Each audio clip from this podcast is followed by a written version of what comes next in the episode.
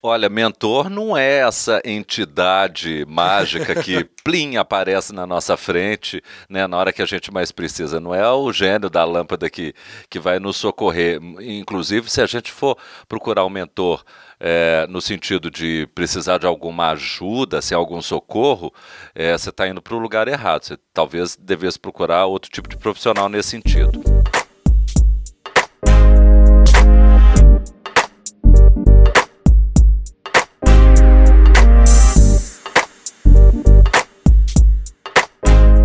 Pessoas, sejam bem-vindos ao Hungry and Foolish, o podcast que te ajuda a desenvolver profissionalmente, pessoalmente, de maneira objetiva, práticas sem mimimi.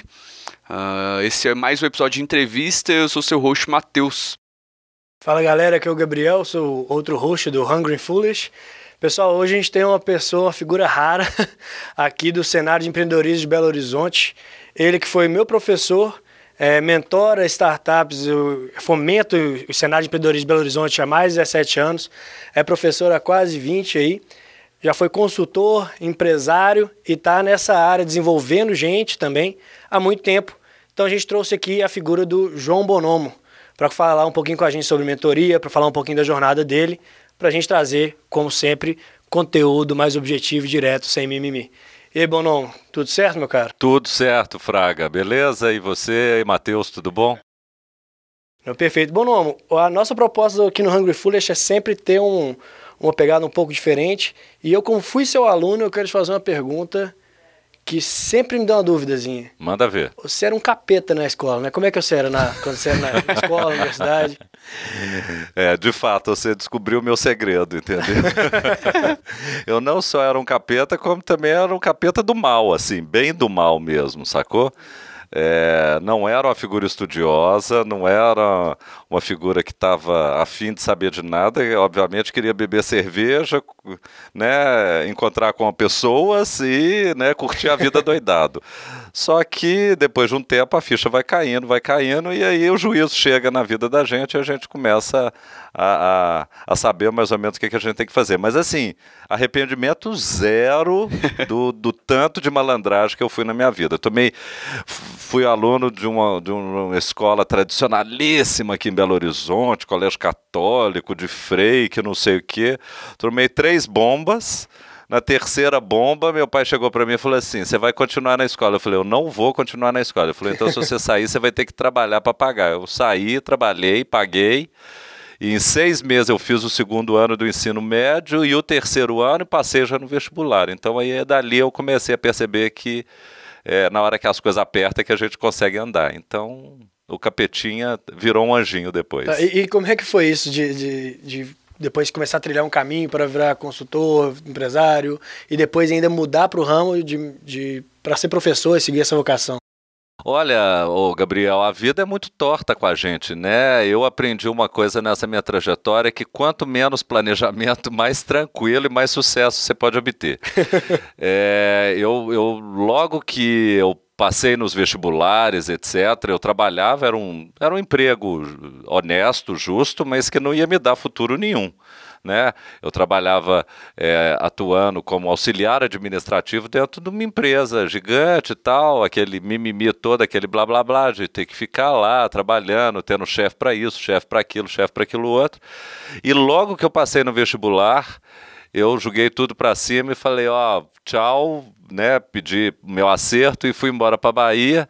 É, fiquei na Bahia seis meses, aí voltei para Belo Horizonte, fiz vestibular de novo na Federal passei na primeira etapa, voltei para Bahia, aí voltei para cá de novo, passei na segunda etapa, tranquei, fui para Bahia, fiquei mais seis meses na Bahia, igual um bicho grilo. e aí, depois que eu esgotei, na hora que eu cansei também da, da, da Bahia, eu voltei para cá. E eh, logo ao voltar para cá, passado um mês, um mês e pouco, eu arrumei um outro trampo, também muito modesto, honesto, mas modesto tudo.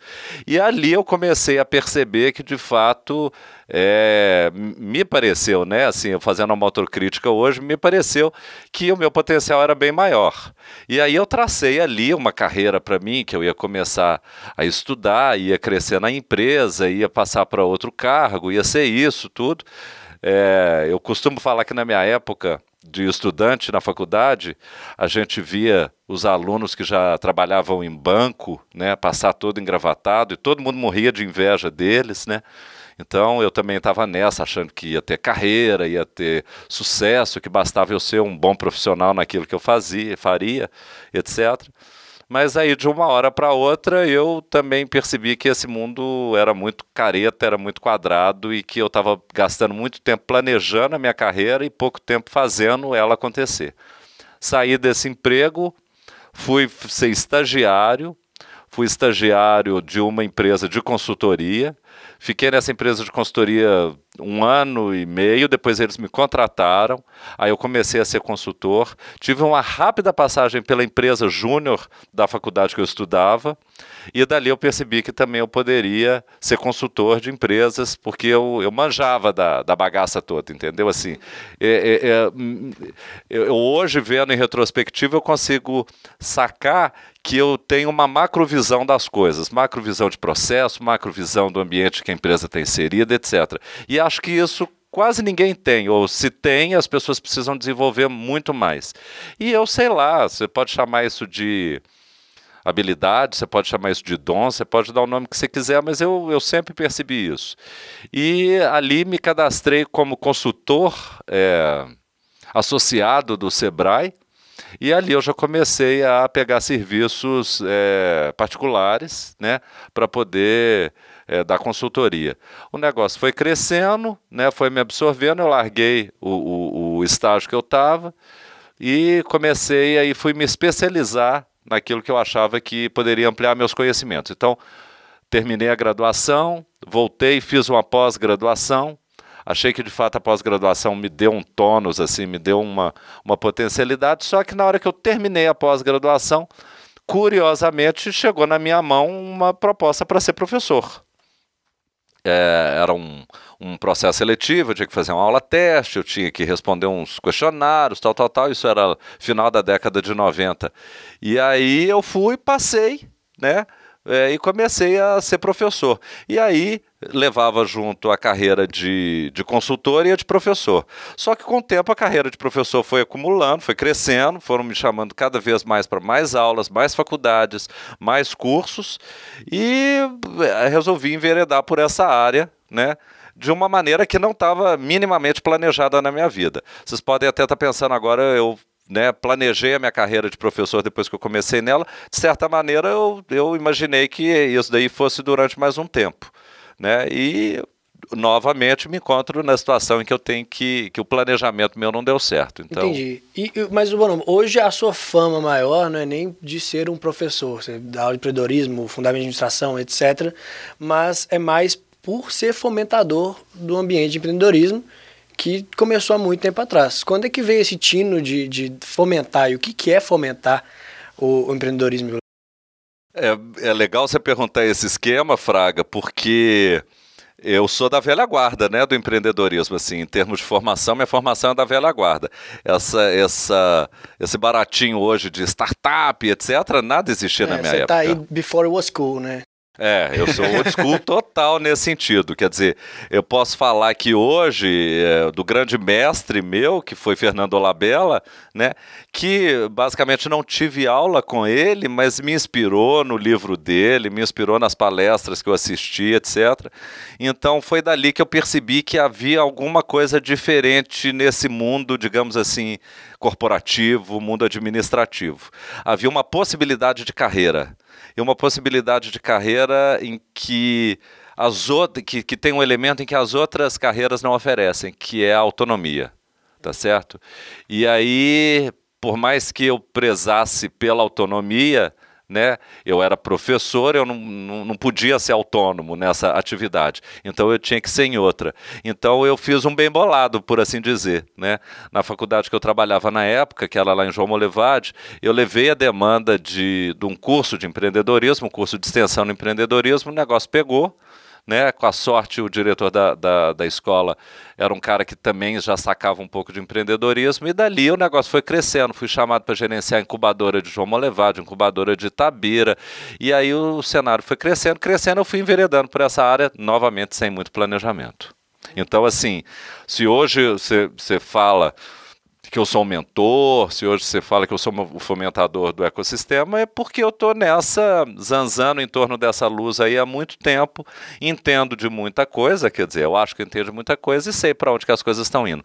Com o passar do tempo, fui me especializando mais na educação barra no ensino do empreendedorismo porque aí eu acho que tinha muito mais do que eu simplesmente fazer com que as pessoas pudessem se sentir empreendedoras. Eu acho que eu tinha que ensinar as pessoas a empreender também. Né? Então, eu fui enveredando pelo lado da educação empreendedora também. Uhum. E assim, você acompanha, já acompanha muita gente, né? Os tempos mudaram, o empreendedorismo era uma coisa que não era muito falada, agora aí teve o hype do empreendedorismo. Você escreveu inclusive um livro sobre a dificuldade do empreendedor, no jovem empreendedor nessa, nessa jornada. Eu ainda estou no meio dele, então não vou citar muito. Inclusive vou deixar o link aqui para comprar, para quem estiver escutando salvar uma aí, ou não. É, mas o que, que você viu assim que mudou tanto né, nesse meio? Porque eu acredito assim que era uma coisa que não se falava muito, aí depois veio um hype que tava todo mundo querendo empreender, e agora a gente já fala um pouco mais do, dos malefícios do empreendedorismo, uma coisa assim, o, o lado não bonitinho da coisa. O que, que você acha que mudou tanto nesses últimos anos? Porra, mudou tudo. Se eu te falar que mudou 100%, quer dizer, é, legitimamente, usando os termos de hoje, o ensino do empreendedorismo ele deu uma pivotada né, histórica, assim, bizarra, e ainda continua sendo pivotado. Mudou tudo, Gabriel. Mudou a maneira de você ensinar a empreender, mudou a metodologia de empreender, mudou os tipos de padrões, os testes. É bem verdade que tem muita gente, tem uma linha de pensadores aí que fala o seguinte: mudou só o nome das coisas, continua tudo como antes. A bem da verdade mudou muito, sabe? Não foi só o nome, não. O nome também mudou das coisas, mas assim, é, é entender hoje que a pessoa, que, as, que, os indivíduos, de uma forma geral, todos eles têm um potencial empreendedor é, é, é, uma revolução tão grande, né? Porque nunca foi pensado desse jeito. O máximo que acontecia era o seguinte: olha, fulano é, é, é diferente do Beltrano, né? Era, era isso. Eu não tinha condição de alguém aprender como que eu vou ficar igual àquele que eu sou diferente, tá certo? É, e aí os estudos, as pesquisas, as metodologias foram sendo ajustadas, adaptadas. Quer dizer, a bem da verdade, esse início de, de, de século XXI, ele mudou muita coisa. E é claro, né, o, o ensino do empreendedorismo, ele atua aí de uma forma dialética, ele atua como causador e como é, consequência de todas essas mudanças. É, o empreendedorismo ele muda uh, o perfil das pessoas, ele muda a atitude das pessoas, ele muda o frame das pessoas com relação ao que elas querem da vida dela. Principalmente, acho que aí é um ponto muito importante da gente salientar, em relação à carreira. Tá certo? É, pensar que hoje existe uma carreira empreendedora é algo factível que há 20 anos atrás ninguém imaginava isso. Imaginava que eu posso aprender a usar as ferramentas do empreendedorismo, mas jamais serei um empreendedor pelo simples fato que eu sei usar essas ferramentas. E hoje não. Hoje esse ferramental está muito mais disponível para todo mundo, o, não só o acesso dele, mas a facilidade de compreensão que existe com relação a isso, e as pessoas acabam experimentando essa vibe, e ao experimentar elas acabam indo para o lado do empreendedorismo, isso tem um impacto muito forte na economia. Pô, não, vou ter que pegar o gancho aí, cara, pra fazer uma pergunta um pouco mais polêmica. Porque quem ouviu os episódios anteriores sabe que eu tenho diversas críticas ao sistema de ensino. Uh, tanto é que eu larguei a faculdade. Uh, parentes, não acho que todo mundo deve largar a faculdade, eu quero a melhor decisão para todo mundo. Mas fez bastante sentido para mim. E um dos motivos que me fizeram largar foi basicamente porque, como você bem disse, o empreendedorismo mudou bastante, o mercado mudou bastante, o sistema de ensino tem um delay, né? tem um atraso para mudar ao redor disso. Uh, como que você vê essas mudanças hoje acontecendo? E outra pergunta é, relacionada a isso também. É, esse delay é um pouco menor em faculdades que estão mais ligadas ao mercado. Nem todo mundo tem a oportunidade de estar numa faculdade e estar realmente ligado ao mercado. Então, como que as pessoas podem aproveitar também é, desse ensino de uma forma um pouco melhor uh, para a própria carreira, assim, no geral? Olha, o, o, o Matheus, é, eu vou começar respondendo de trás para frente, se você me permite. O esquema é o seguinte: é, o ensino do empreendedorismo aos olhos, digamos assim, da pedagogia, aos olhos das, é, institui dos institutos reguladores, etc., ele praticamente não existe. tá certo? Eles não validam isso como um ensino que trabalha o eixo da, da, do ensino e da aprendizagem. Eles acham que é um terreno, assim, é um limbo, tá certo? O ensino do, do empreendedorismo. É, não basta, aquelas máximas assim, não basta você é, querer ser empreendedor, você precisa Sim. estudar para empreender, etc. E tem uma contradição aí no meio. Então, a bem da verdade é o seguinte, a educação, ela está passando por uma grande revolução. Só que a gente tem que situar o Brasil dentro dessa revolução. Uma coisa é eu falar da educação norte-americana, da educação canadense, da educação norueguesa, da educação francesa, etc. Outra coisa é eu falar da educação brasileira, que a gente tem que lembrar que ela é essencialmente, até hoje, católica, tá certo? O ensino não é laico, então ela é católica e ela é, claro, fortemente influenciada por uma ideologia de Estado né? Aonde que a gente senta e tem alguém para passar o conhecimento para mim. Lá fora, hoje, a gente vê completamente essa situação invertida. Não estou falando que não existem cursos, não existem pessoas, existem. Mas a, a, a, questão é a autonomia que eu vou escolher, o que eu vou aprender, quando eu vou aprender e até qual profundidade que eu vou aprender. Se a gente for pensar dessa forma, então o ensino acaba sendo uma questão muito individualizada, muito particular. Mateus aprende de um jeito, João aprende de outro, Gabriel aprende de um terceiro jeito. Bom, será que todas as instituições têm condição de atender às demandas tão distintas assim?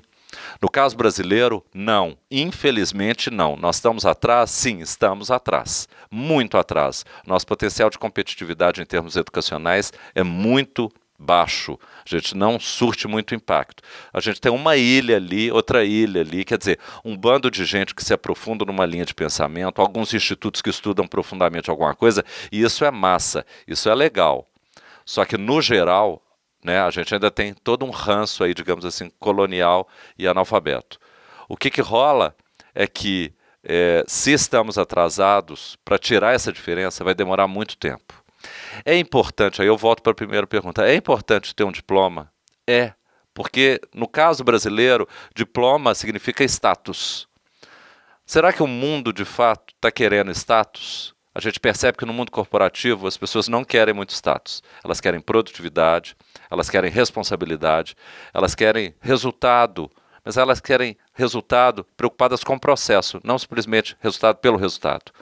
E as escolas não fornecem isso. As escolas só fornecem pessoas capazes de replicar ações que já foram discutidas, que já foram difundidas para atingir determinados resultados. Então, a bem da verdade, o que eu fico pensando é que a gente tem que rever um modelo de ensino, de educação aqui nosso. Qual é a fórmula mágica? Se eu soubesse, eu não estava fazendo podcast. Eu estava tá milionário eu já. Eu estava trilhardário uma hora dessa. Mas, enfim, né? A gente, isso está mudando e acho que essa essa sua percepção de que, olha, eu tomei uma decisão na minha carreira que foi a de agora não estudar, agora não formar, eventualmente isso vai acontecer no futuro, eventualmente pode não acontecer, é uma decisão que destaca a sua autonomia. Né? Você é que conduz, você que segura as rédeas da sua carreira. Eu acho que esse é um ponto mais importante e muito valorizado atualmente pelas corporações. Então continua nessa. Na hora que você achar que você tem que segurar a rédea e descer do cavalo, aí você faz isso. Entendi. Bono, uma coisa que você falou aí me chamou muita atenção, porque escutando alguns podcasts, lendo alguns blogs, etc. Eu vi que tem muita opinião de especialistas do exterior também que falam que a, a educação acompanha a revolução tecnológica. Então a gente teve a industrial, a gente teve um modelo industrial de produção de alunos, que é o que a gente tem até hoje. E que hoje, com a nova revolução tecnológica, a gente precisa de um sistema mais individualizado, porque é muita informação e o cara está aprendendo sozinho. Nesse ponto, a escola vai ter que, igual você falou, vai ser difícil ajustar isso em tempo hábil. É, e aí, o que, que eu imagino? Que seria o ideal, então, é de ter a figura de um mentor, até para o cara que já é um profissional, que vai orientar o tipo de conhecimento que a pessoa vai. Como é que você vê, então, o que, que é a mentoria nesse processo hoje de aprendizado, né? E como é que ela tem um papel importante na, na vida dos profissionais é, que estão procurando a produtividade e não o status, igual você falou? Olha, o mentor ele torna-se é, é, peça-chave nesse, nesse modelo, tá certo? É, só que eu não vou chamar aqui agora, não vou designá-lo de mentor, eu vou falar um tutor. Né, um preceptador. Se a gente for olhar bem, Fraga. Como se fosse um curador de conteúdo para. Hum, ou não? Hum, é alguma coisa menos um pouco do que um curador Tá? Se você for pensar bem, vou fazer uma comparação muito grosseira aqui, mas vamos voltar lá na época é, do Brasil, colônia, tal, Dom Pedro, aquela, aquele esquema todo. Aqui é Dom Pedro II, ele tinha um preceptador, que era o José Bonifácio. Né? Enquanto ele não podia assumir o trono, então José Bonifácio ficou ali tutoriando ele, auxiliando ele, dando apoio para ele, principalmente decidindo coisas que ele não seria capaz de decidir. Então eu chamo atenção para isso. O mentor é como se fosse é, o farol de um barco tá certo? Que ele vai te conduzindo, ele vai te iluminando o caminho que você está andando. Então lembre-se que você escolheu aquele caminho e o mentor ele está te acompanhando e chamando atenção para algumas coisas ali na frente. O tutor ou é, preceptador é, não é bem assim. Ele é o cara que conduz o barco para você e eventualmente ele acende o farol para você. Então você não tem muita autonomia. Então o que eu julgo hoje ser importante é que os alunos, as pessoas que estejam interessadas em estudar, e veja bem, em nível fundamental 2, em médio, graduação ou mesmo pós-graduação, que eles tenham perto de si tutores que possam direcionar as carreiras deles, obviamente ouvindo o que, que eles querem fazer da vida deles e indicando né, os pontos positivos e os pontos negativos daquele, é, daquela trajetória que ele está fazendo tá certo?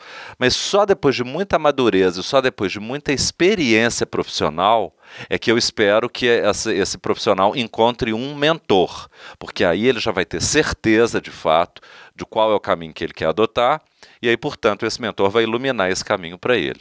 Então eu só chamo atenção para isso inicialmente. É um papel altamente importante hoje, e papel que eu acho que as instituições de ensino não estão preparadas para fornecer. Aí eu chamo atenção para uma coisa: a tecnologia está suprindo isso. Tá certo? Então, o que, que eu quero escolher na hora que eu vou estudar, quanto que eu quero estudar, hoje a tecnologia me proporciona isso. Com três, quatro cliques, eu consigo acessar canais do mundo inteiro e ver conhecimento de todos os lugares desse mundo e saber o que, que eu quero estudar e o tanto que eu quero estudar.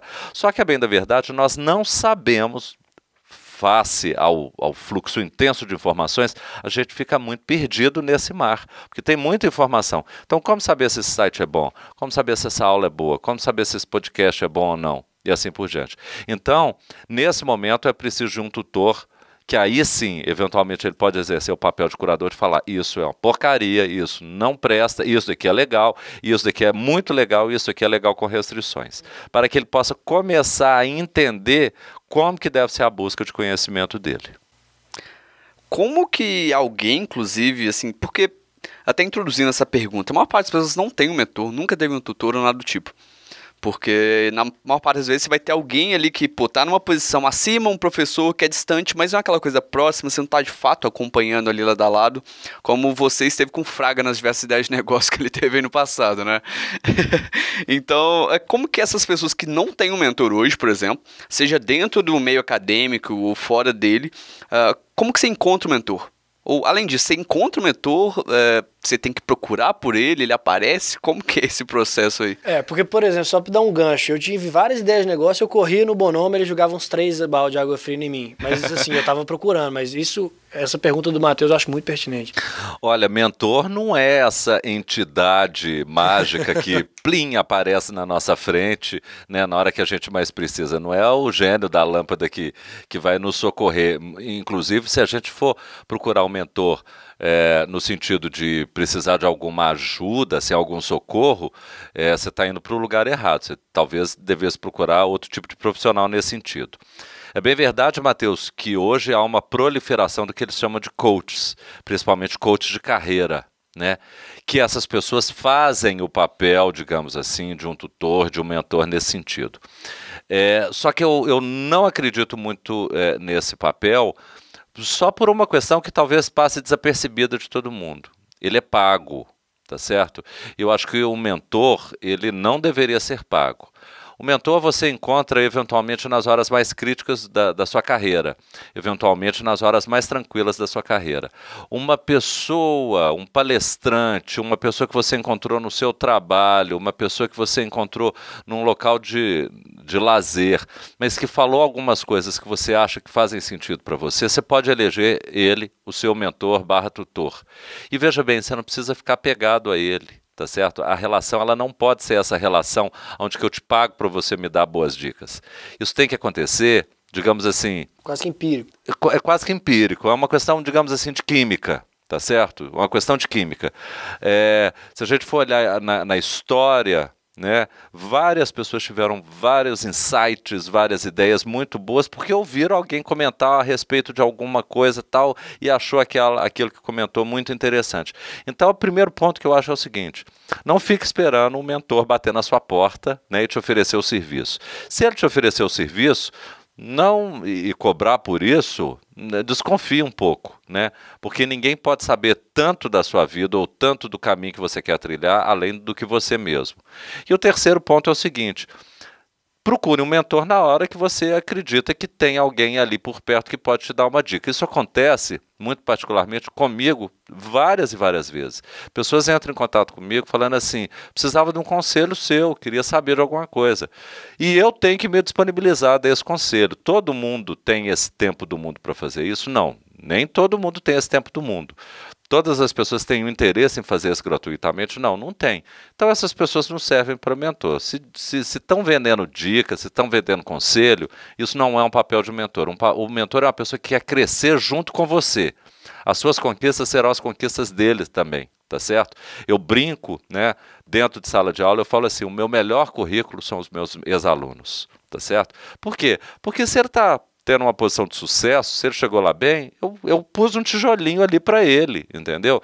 É, às vezes foi uma conversa dentro da sala de aula, às vezes foi um dia de matéria, às vezes foi uma prova, às vezes foi uma, um papo que eu bati com ele na porta é, da faculdade. Aquilo dele acendeu uma luz nele e ele foi. Então, eu acho que o, o papel do mentor é esse tá certo? É ajudar as pessoas sem esperar nada em troca e saber que o sucesso dela vai ser o sucesso dele também. Fantástica a resposta. Inclusive, sem esperar nada em troca e não necessariamente também sendo essa entidade, entidade mágica, igual você falou. Não pode às, ser. É, às vezes é muito mais ser. produtivo você ter um mentor que, pô, acabou de trilhar a jornada que você está trilhando do que alguém que trilhou aquilo 10 anos atrás e hoje está muito mais longe, já chegou muito mais distante. As pessoas às vezes não lembram muito claramente os desafios e fica algo realmente ali uh, distante mesmo. Entendi. Sim. E muitas vezes é, essa pessoa, a pessoa que tem um mentor, pode também ser mentor para outras pessoas. Isso é um ponto interessante porque não são entidades mágicas, são pessoas normais. Sim. E, e, e, temos que tirar toda essa divindade em torno de mentores, tutores e coaches, porque eles têm que ser gente como a gente, entendeu? Eles têm, têm que saber onde que está apertando no sapato e tem que saber o momento de folga também dessa história inteira. Então você tem que ver essa, essa realidade, essa humanidade na, na outra pessoa também. Então tem que tirar toda essa divindade e, e aprender com esse mentor mas ao mesmo tempo sem perder a sua autonomia, sem perder a sua digital nas coisas que coloca. Por quê? Porque muito em breve, provavelmente, ele poderá ser mentor de outra pessoa também. Fantástico.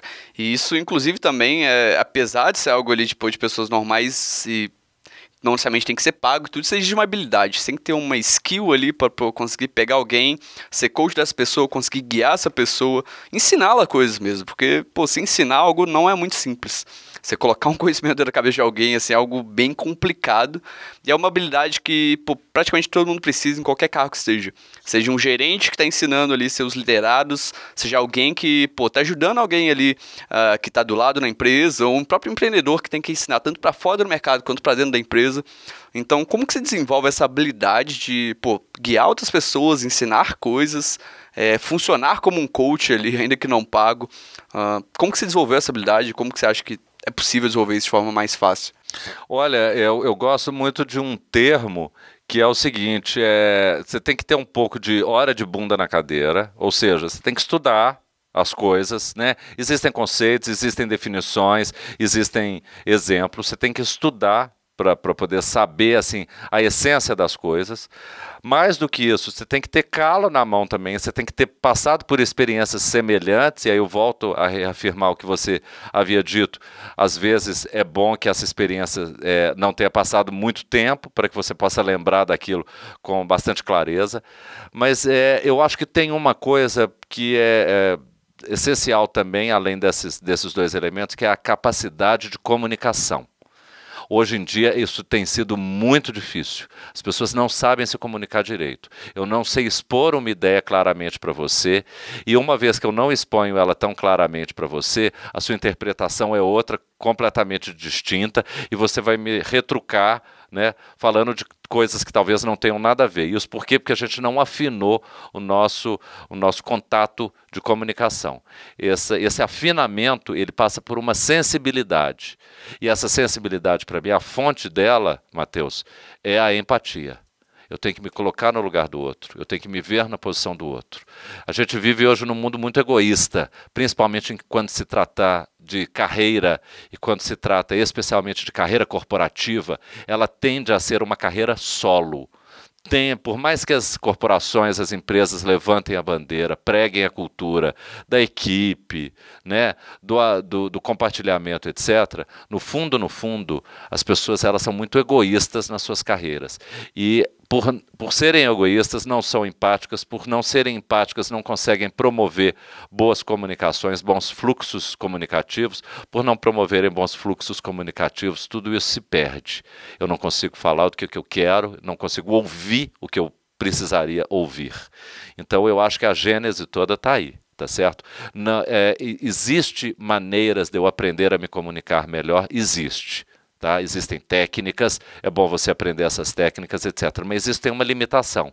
Depois dessa limitação, você tem que experimentar, você tem que ir para o mercado se comunicar e ver onde que você errou, como que você errou e assim por diante. Porque é ali é que você vai crescer o exercício da empatia, quase que naturalmente fantástico. Assim, são várias habilidades aí que a gente pode explorar nos próximos episódios também. Uhum. Cai naquela categoria de soft skills, né? as habilidades que não Sim. são técnicas, são mais comportamentais, mas são, enfim, úteis ali praticamente para todo mundo. Isso. Eu quis fugir um pouco do termo soft skill, porque eu acho ele muito batidão e quis direto tentar é explicar né? o esquema, mas é soft skill mesmo. É basicamente isso. E até pra gente finalizar aqui, Bruno, uma última pergunta aqui que não é relacionada, mas que uh, também eu tenho muita curiosidade de ver, porque você viu, pô, vários empreendedores ali ao longo dessa jornada. Então, você viu muita gente insistir por muito tempo alguma coisa. Uh, a gente fala muito de resiliência, né? A importância de ser resiliente e tudo. Mas eu imagino que você viu muita gente também insistir, bater cabeça e não chegou a ligar nenhum. Então, pô, qual que é o melhor momento para uma pessoa dessa que está insistindo em alguma ideia, precisa de empreender, precisa de alguma uma carreira diferente mesmo, desistir? Porque desistência não é algo fácil, não é simples você saber qual é o melhor momento pra você pô, largar o balde mesmo e foda-se aí, partir para a próxima. E quando a gente fala só de resiliência, parece que tem que ficar naquilo sempre, e não necessariamente. Então, minha pergunta é essa: qual que é o melhor momento para você desistir de algum empreendimento? Olha, é, é claro que eu poderia dar uma aulinha técnica aqui, falando que à medida que você não validou o problema, você pode já desistir. À medida que você não validou o modelo de negócio, você pode desistir. À medida que você não consegue validar o mercado, você pode desistir. Mas é claro, por outro lado, você é, vai pivotando. Você pivota o problema, ajusta o problema, você pivota a ideia de negócio, o modelo de negócio, você pivota o mercado e assim por diante até você encontrar. É, eu costumo dizer o seguinte: é, você pode ser insistente, você só não pode ser obcecado, tá certo? É, esse é um dos grandes problemas do universo do empreendedorismo, seja ele corporativo, seja ele empreendedorismo tradicional ou empreendedorismo inovador. As pessoas normalmente elas fixam uma ideia na sua cabeça e acham que elas têm um, uma forma de ter sucesso que é à medida que essa ideia for para frente. E se essa ideia não vai para frente, a pessoa insiste, insiste, insiste e aí virou obsessão. Se por um lado, Mateus, a gente tem a resiliência, por outro lado a gente tem a insistência. Tá certo? Tem uma, uma, uma sabedoria, sei lá, chinesa, japonesa, coreana, os cambal, que é o seguinte: há uma sabedoria em você saber descer do ônibus no ponto certo. Há esta sabedoria. Só que ela não chega para a gente através dos livros, ela não chega para a gente através dos professores, ela não chega para a gente através dos conselhos do pai. Ela, ela chega através de nós mesmos. A gente tem que sentir esse timing. Pode ficar parecendo muita porra louquice isso que eu estou falando, ah, sentir esse timing, etc. Mas é isso, tá certo? É, eu conheço empreendedores que insistiram além da conta e se ferraram Eu conheço empreendedores que desistiram antes do momento e deram errado. E conheço empreendedores que foram resilientes, que falaram: ok, eu tentei aqui, tentei ali, tentei acolá. Não deu? PT, saudações, vou passar por outra coisa. Veja bem, do mesmo jeito que no início da nossa conversa eu falei que havia uma grande diferença em termos educacionais do que se ensinava de empreendedorismo no passado e que se ensina hoje, o que eu posso falar é o seguinte: lá no passado, ninguém insistia, ninguém persistia, ninguém era obcecado porque ninguém tentava. Hoje a gente está vendo o problema do excesso. Todo mundo insiste muito, tenta muito e não consegue. Então não peque pelo, pela escassez e não peque pelo excesso. Na hora você vai saber que você precisa desistir daquilo. Não tem uma fórmula mágica. Isso vai depender de um sem número de elementos que vão se dispor de uma maneira muito complexa e que você não vai conseguir ter um resultado somente para isso. Cara, fantástico, assim, resposta incrível pra gente finalizar esse episódio aqui, inclusive. Acabando é foda. Ficar mais uma hora falando aqui. obrigado pela presença, cara. Ficou muito bom. Quem quiser conhecer mais a figura que você é aí nas redes sociais, onde que o pessoal consegue te achar, encontrar seu livro? Se não quiser falar também, não. Ah, não, não, de boa. Olha, eu tô, tô na, nas, nas redes sociais, tô no, no Insta, tô no Facebook, tô no LinkedIn. É difícil manter três redes sociais hoje em dia, precisa de uma habilidade muito grande para poder fazer isso, mas eu estou lá, procura João Bonomo. E uh, só, só vender mais corretamente assim o jabá, o, o, o Gabriel falou. Eu tive uma experiência há pouco tempo que foi lançar um livro, um livro de ficção, né? Chama-se Os Sonhos de Mateus, né? que ele conta isso que o Fraga falou anteriormente, a trajetória de um aluno que se vê perdido no, no, no final do curso dele vê a, a, possibilidade de empreender e acha que é um mar de maravilha esse, esse esquema de empreender e ele toma ferro, toma daqui, toma dali, toma daqui, até ele chegar né, numa perspectiva, digamos assim, um pouco mais positiva. Eu ia perguntar se ele é resiliente, mas não quero levar spoiler, não. Não, não, não, não vou te dar spoiler, não. A única coisa que eu posso falar é o seguinte: ele não chegou a ser obcecado. Então tá, tá, tá bom. Eu tava acreditando que ele ia poder ficar um pouquinho obcecado, tava gostando, tendenciando a isso, mas beleza. Não. Massa demais. Então, veja bem, Matheus, eu estou, eu estou escritor agora. Né? E acho que tem um, um lance que eu gostaria de deixar só essa mensagem aqui no final é, é, é, é, meio jargão, tudo, mas as pessoas elas não são hoje profissionalmente. Elas estão profissionalmente, fazendo isso, fazendo aquilo, fazendo aquilo outro. Então, seria uma boa dica falar isso para as pessoas. Não tenta pensar no que, que você é profissionalmente, mas o que, que você está sendo profissionalmente. E dali para frente a carreira vai te levando. Incrível, isso faz muito sentido hoje. Então, gente, a gente chega agora no, no final do nosso episódio. Mais um episódio, do, mais uma entrevista do Hungry and Foolish. É, siga a gente nas redes sociais, compartilhe para aquela pessoa que você acha que pode se beneficiar com esse conhecimento que a gente discutiu um pouquinho agora aqui. Então, pessoal, tendo dito isso, stay hungry, stay foolish. Abraço. Abraço.